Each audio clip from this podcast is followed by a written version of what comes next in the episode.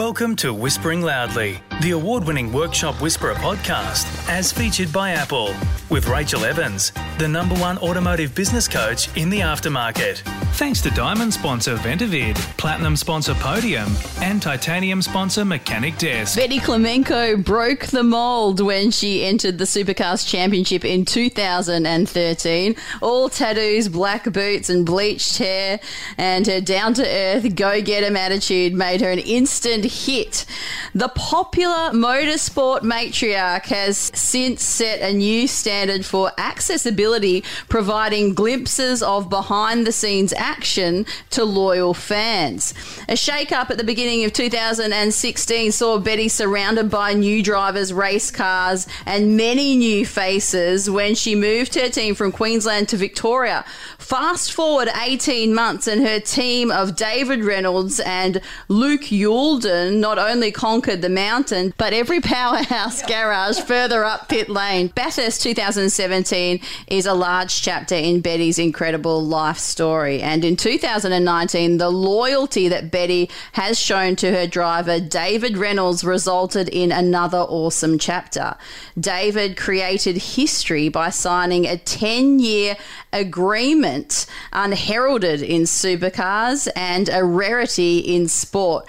That agreement will see David's tenure extended to 14 years. Betty has always had a long term plan for her team and she vows she won't give up on taking the fight to the bigger teams. Welcome to the Workshop Whisperer podcast, Betty Klimenko.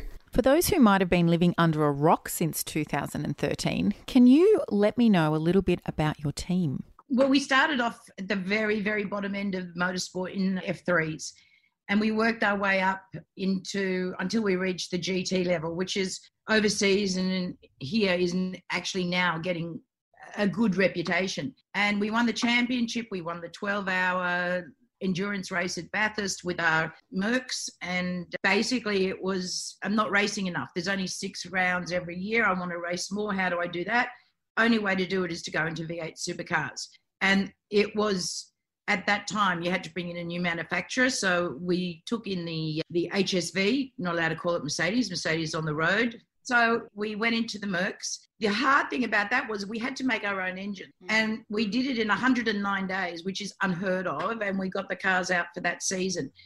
Put in a lot of money in there, put a lot of money into the Mercs and into that into those couple of years and then went I can't do this anymore in the sense of the amount that it was costing. So yeah. I just went, yeah, let's just go to Holden. It seems to suit everybody else. So let's go to Holden. That's what we did. and since then, it's just everything seems to have clicked into place. What made you want to get into motorsport in the first place? I've always loved motorsport, but I always, I was a property developer. I worked with my father. It was like a planned family thing. You know, you just can't get out of family, you know, business. And then my father passed away and i just went i've been working here for so long that i looked at my sister who's 19 years younger than me and i just pointed my finger at her and her husband and went it's your turn. I'm still on the board i still am the vice chairman but i don't spend any time or as much time in the office as i used to and i spend more time doing motorsport and I'm, we're just about to have our sixth grandchild. So and I'm a hopeless grandmother. So I think I have to change all that. In 2018, the Age said that you were the unlikely heiress revving up motorsport. Can you tell us why they might call you the unlikely heiress? Well, I live in Sydney in the eastern suburbs, and everyone around me drives Mercedes, and you know they go to bridge and they go shopping, and mm-hmm. and I didn't do that. I've got tattoos everywhere. I'm I look more goth than anything else. I I drive a Holden. I have other cars as well, but I, we have two Holdens now. And my mind would never went along that path. My my mind, I hate to no, my mind wasn't in the gutter per se, but I just I love being with people, like being with people who matter to me, and the people who matter to me are, are the are the everyday people that work very hard for a living, especially in motorsport. And I always had something to talk to them about. You know, I wasn't, I didn't have to sit there looking at them and saying to myself, think pink, think pink, you know, say something girly. You know, I could be myself. And that's what that's what I've always loved to do is to just to be myself. Erebus Motorsport is known as a great team with a good culture and loyalty amongst it. For our audience of auto repair shop owners globally listening to this, wanting to create a great culture, what tips would you have for them about how you've achieved it? Very good question. Loyalty, I think, starts at the, at the the top of the tree, and it's your loyalty that you show to your employees, to your drivers, that comes back in spades to you. I treat my staff like I would treat a friend, but they do know that there is a line. And, you know, I might go with them and have a beer, but then after two beers, I walk away so they don't have to, you know, they can go and get pizzled without the boss. It's knowing how to balance, to make the balance and, mm. and where the line is. You've got to know where where your line is. My line may be different to someone else's. You know, my line is you know 12 vodkas and I go home, but someone else might be two vodkas and they go home. You just have to know where your line is. Want to find out how the Workshop Whisperer team can put your auto repair shop on the path to business success? Head to www.workshopwhisperer.com slash whispering loudly to claim your free workshop success session with the team. So what I'm hearing is there needs to be boundaries that you respect as the owner so that they have respect for them as well.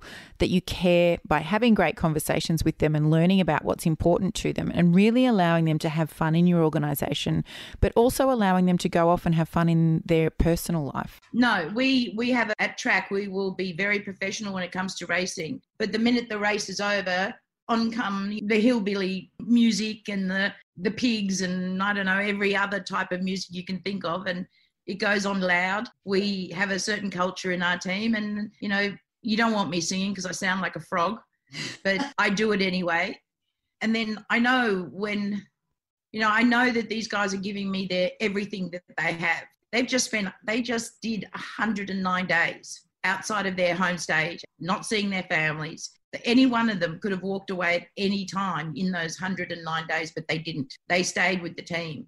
And that says a lot to me. So, for our shop owners out there who feel like throwing in the towel, there would have been times where you felt that way, especially when you were hemorrhaging money with Mercedes. When you were running those, you would have felt like throwing in the towel, I'm sure.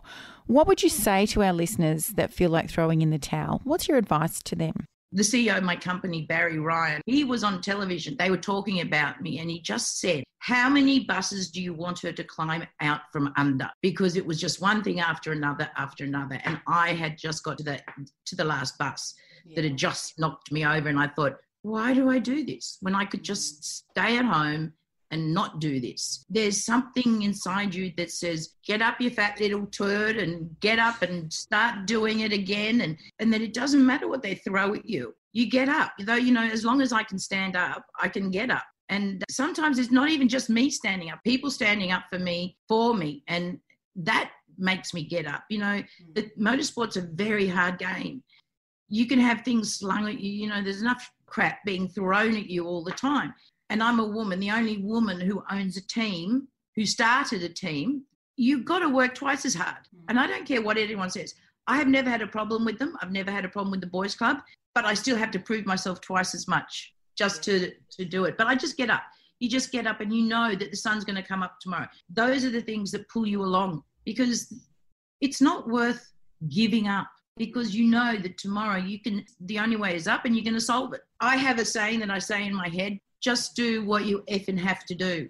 And that's when I'm really down. I just go, get your big ass off the ground and just do what you effing have to do. That just pushes me along. Finally, Betty, my clients would have my guts for garters if I didn't ask you what it felt like to win Bathurst and be crowned the Queen of the Mountain. Very good question because when it happened, I couldn't talk. I literally didn't think it was going to happen.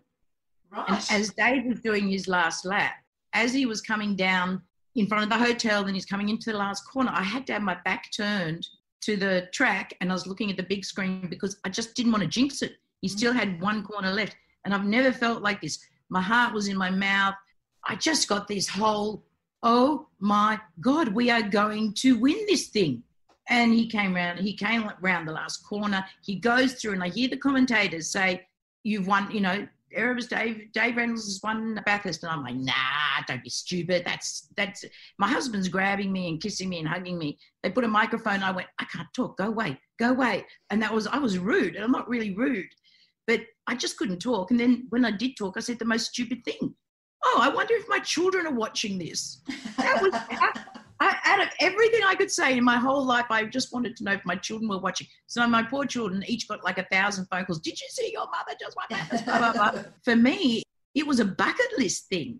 Mm. This was Bathurst was something that was in the future. This was not for my second year as a Holden car. This was mm. something that was in the future, and I was looking forward to it. And I, you know, spent the day talking and doing all this, you know, doing everything you do in Bathurst. Because after you know being up early in the morning, all you want to go do is find a little hole to have a nana nap.